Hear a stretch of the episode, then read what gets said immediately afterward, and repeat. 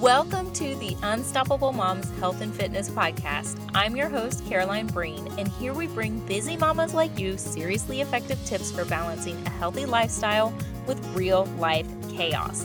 The chaos of raising tiny humans while still trying to have those magical moments to yourself, not to mention your partner, your job, your social life, and all the things. If you're looking for the how to for creating a healthy lifestyle for your family, actionable tips for losing weight in a healthy way, aka no diets and no sketchy pills that just make you run to the bathroom, and finding wellness without the overwhelm, welcome, Mama. You are in the right place. Hey, and welcome back to the podcast. This is going to be a quick episode today with some fast health facts or like health guidelines, I guess, if you will, too. Now, y'all know I'm a big supporter of healthy habits and routines that work for your individual lifestyle, of finding what works for you. I mean, wellness looks different to everyone, right? I've said that a hundred times.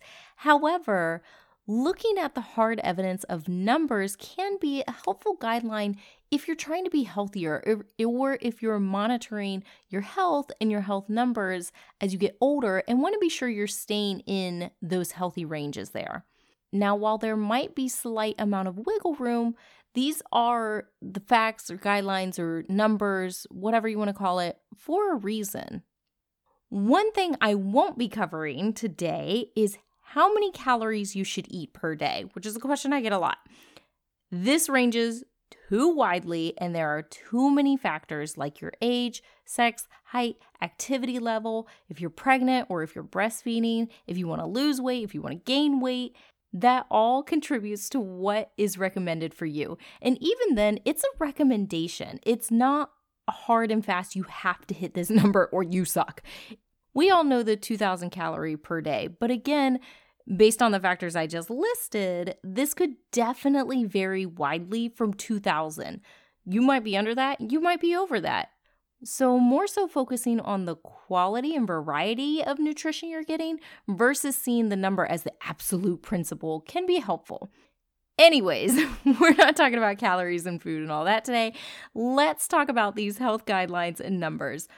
First up is blood pressure. Oh, and final note I'm going off the guidelines that the National Board for Health and Wellness Coaching follows, which are all from the most widely accepted guidelines. However, if your doctor or health professional has said something else to you, there's probably a reason for that, and I am not giving you medical advice in any way here. Okay, blood pressure. We have systolic and diastolic BP. Systolic is your blood pressure when your heart is beating, and diastolic is your blood pressure when your heart is at rest. Now, this might seem obvious, but actually, a lot of people don't understand that your blood pressure is literally pressure.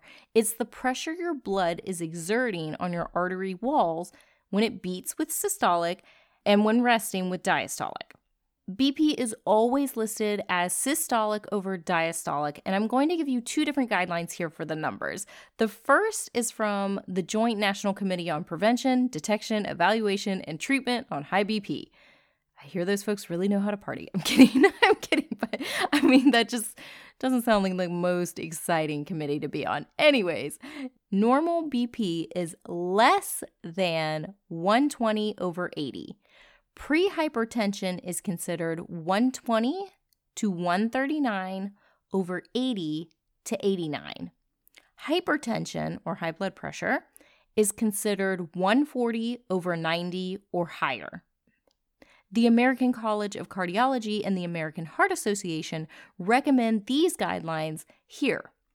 Normal is again less less than 120 over 80. Prehypertension is 120 to 129 over 80. And hypertension is 130 or higher over 80 or higher. So you can see with these guidelines, you have a smaller range and your diastolic doesn't get any wiggle room over 80. So your doctor might follow one set of guidelines or follow the other one or have some kind of range within there that they kind of go by. But just so you know, those are the two kind of guidelines that are most widely accepted. All right, so next we're going to talk about cholesterol numbers. Let's keep it super simple here, right? LDL is the cholesterol that can build up on the walls of your blood vessels. This is the bad cholesterol. HDL is your good cholesterol and actually helps to flush cholesterol out of your body. So you do have good cholesterol and bad cholesterol. And tacking on triglycerides, these are a type of fat found in your blood, and you may have heard them also described as a lipid. So for LDL, the bad cholesterol, the recommendation is less than 100 milligrams per deciliter. HDL, the good cholesterol, is greater or equal to 60 milligrams per deciliter. For triglycerides, it's less than 150 milligrams per deciliter. I remember it by LDL starts with L, so you want it to be low. HDL starts with H, so you want it to be high. So HDL is your good cholesterol, LDL, you want it to be low, that's your bad cholesterol. And for total cholesterol, the number range that you kind of want to be hanging out in is less than 200 milligrams per deciliter. All right, so moving on from the super exciting world of cholesterol and jumping into A1C levels. So, all right, A1C levels for blood sugar. This is important to know for diabetes. I'm tempted to break this down some more and give some more info on diabetes because so many people are pre diabetic. This number is crazy, but it's around. You know what? Just think for a second. I would think for a second. Just take a guess. Take a gander before I even say the number. How many people in the U, just in the U.S., do you think have pre-diabetes? Okay, so now that you have that lovely number in your head, it's around 85 million people in the US. If you're already diagnosed diabetic, hopefully your healthcare team has already gone over all of this information extensively with you. But if you're pre diabetic, one, you might not know that you are. And two, you might not have gotten enough info about it. However, I want to keep this episode moving for today, so I'm going to skip covering more on diabetes and just get down to the numbers for today. A1C numbers below 5.7% are normal. 5.7% to 6.4% are considered pre diabetic, and 6.5% and above is diabetic. So, those are your A1C numbers there, and there you know kind of your range. Okay, so next up is BMI or body mass index. I was hesitant to include BMI because, to be honest, it's can at times be a little bit ridiculous. And I apologize. My husband is outside giving the dog giving the dog a bath. Normally this is see, this is why I record super early in the morning, but I'm having to do it in the afternoon. My dog's outside giving the dog a my my dog is outside. Oh lord. My husband is outside giving the dog a bath. And of course, he chose the hose that's right outside the window instead of the hose that's on the other side of the house. So I can hear him so it might the mic might be picking him up a little bit. So I apologize if you can kind of hear that um, circus going on in the background. Okay, anyways, BMI. BMI it can be a little bit ridiculous. So BMI takes your height and then depending on your weight, it will say whether you're considered under, underweight in a healthy range, overweight or obese. However, it's controversial because it does not account for the amount of muscle versus fat a person has. So, someone with more muscle mass can show just purely based on height and weight that they're overweight, but in reality, they're not at all. Now, this is the case for a lot of athletes. For the average person, your BMI is not going to be thrown off in this way, but it's still not a super accurate representation. However, I decided I wanted to include it because a lot of doctors still use this, so at least if they're going to use them, you can understand the ranges. So, if you want to calculate your BMI, it's your weight in kilograms divided by your height in meters squared. Or you can make your life simple and just let the internet gods calculate it for you.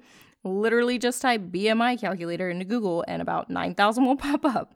So, once you get your BMI below 18.5 is considered underweight.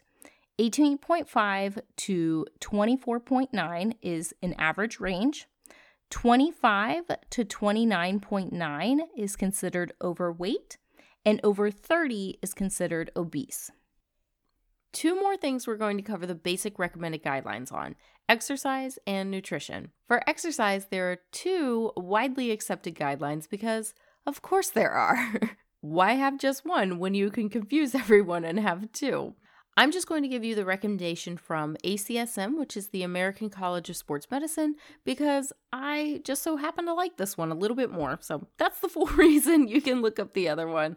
Um, but they're very, very similar. Okay, so they advise 30 minutes or more of moderate intensity exercise for five days per week, or for a total of 150 minutes of moderate intensity exercise, or 20 minutes or more of vigorous intensity exercise three days per week, or a total of 75 minutes of vigorous intensity exercise. Two to three days per week of resistance training, plus adding in exercises for neuromotor skills, balance, agility, and coordination.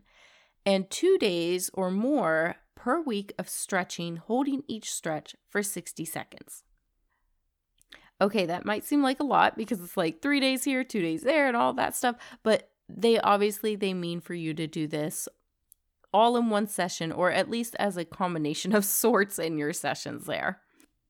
Okay, last is nutrition. Once again, two widely accepted sources. So fun here, right? So we're going off of myplate.gov and Harvard Healthy Eating Plate. But in this case, it's pretty straightforward because they have only one main difference. So both recommend half your plate is fruit and vegetables, with vegetables about mm, two thirds and fruit about one third. Quarter of your plate is whole grains, and a quarter of your plate is protein. Plant based oils are recommended in moderation and drinking plenty of water. Tea and coffee are also relatively seen as perfectly fine. Avoid sugary drinks and one small glass of juice per day. Now, this is where they differ here. Harvard recommends limiting dairy to one to two servings daily, while MyPlate recommends fat free or low fat dairy at three cups per day. In my personal opinion, here, then this is just my personal opinion three cups of dairy is a lot of dairy. I don't think I could actually physically eat that, even if I wanted to. But you know what? That's the recommendation. You are welcome to go ahead and follow it if you wish. I know these are not the most in depth guidelines here, but if you want more specific information and really getting into the details of it and learning more about your nutrition recommendation guidelines, both myplate.gov and Harvard Healthy Eating Plate have a ton of really great resources for you for free. Harvard even has an entire ebook sort of guide thing that you can download. It's called the Healthy Living Guide. So you can go on that website, it's totally free. MyPlate.gov has a bunch of resources as well. They have um, some graphics and videos, they have worksheets, um, they have like if you're a type of person that likes to plan out things or like journal or one of those planner people, they have some pages like that. So go on both of those websites if you're looking for more in depth information about this because they'll go into further details and provide that. Okay, there you have some quick healthy facts and guidelines. Now, these may not be completely, you know, the hard and fast rule and you have to hit every single one perfectly, but as I said, they are the numbers or the guidelines for a reason. I know I threw out a lot of numbers, so if you want to see those all in one easy place, you can go to the blog post for this episode at carolinebreen.com slash blog slash 58 and see all of those numbers easily laid out right there. Also, still have not re recorded my outro with the updated Instagram name. So although it says at Unstoppable Moms Fitness, my past self is lying to you, and it's now at Caroline Breen Wellness. So give me a follow on Instagram if you would like, and I will talk to you next week. Love that episode and can't wait for more? Hit the subscribe button so you never miss a show. There's new episodes every Tuesday, but in the meantime, why not come on over and say hey on social? You can find me on the gram, and I say the gram because, you know, I'm a cool mom. You can find me on the gram at Unstoppable Moms Fitness. I'll talk to you next week.